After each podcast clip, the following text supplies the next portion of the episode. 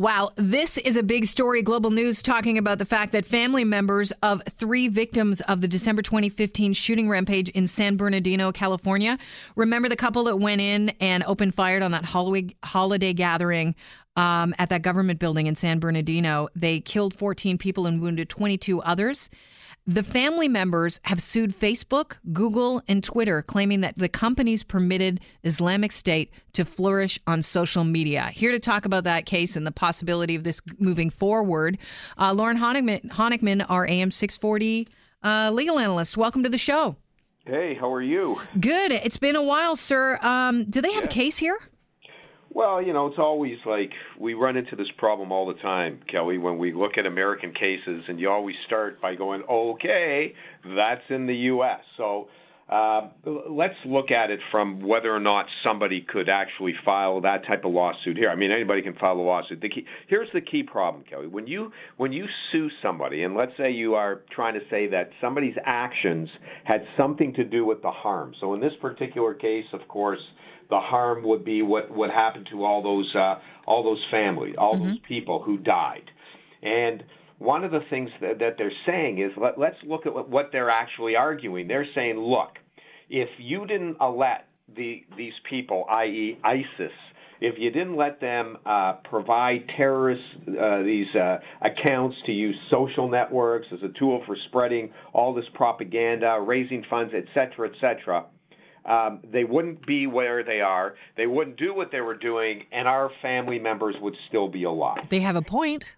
Well, they, may have a point when you look at it uh, intuitively, but they may not have a point at all when you look at it legally, because you've got to look down this chain of what we call the chain of causation. And one of the first things we look at is foreseeability.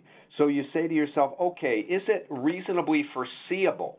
is it that the risk or damages that these people are saying uh, happen that these these um, uh, uh, social media groups like Facebook, Twitter, etc. Could they be liable for it? I'll give you an example, Kelly, where where it's easy to find foreseeability. Mm-hmm. Let's say uh, the government didn't send out uh, plows on the highway during a snowstorm, and somebody crashes and injures themselves and sues the government.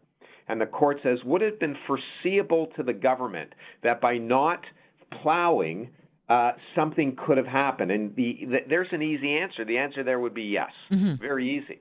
In this particular case, you'd have to look down this chain and say, would it be reasonably foreseeable that if Facebook or Google or or any of these groups allowed people to go on there, that this type of harm that somebody would walk in and cause uh, and and um, get involved in a terrorist act. So that's one of the one of the key problems when you get into lawsuits like this because you have to be able to look at your chain, walk it down and say, "Oh yeah, look, they allowed people to get on these websites. They allowed them to do this.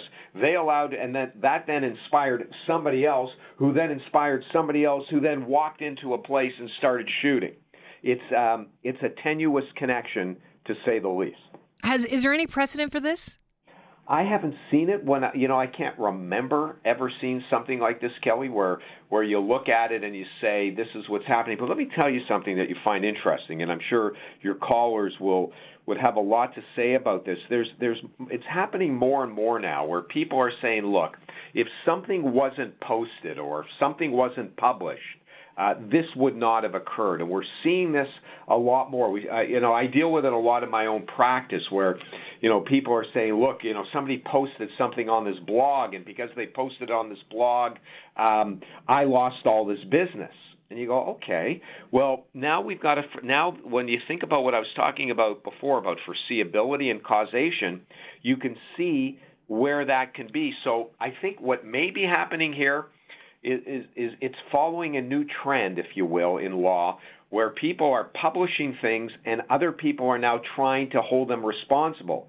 In this particular case, it'll be interesting to see how the courts there deal with this uh, as to whether or not they even have a, a hope to keep this lawsuit alive. Because it can be thrown out before it even gets going.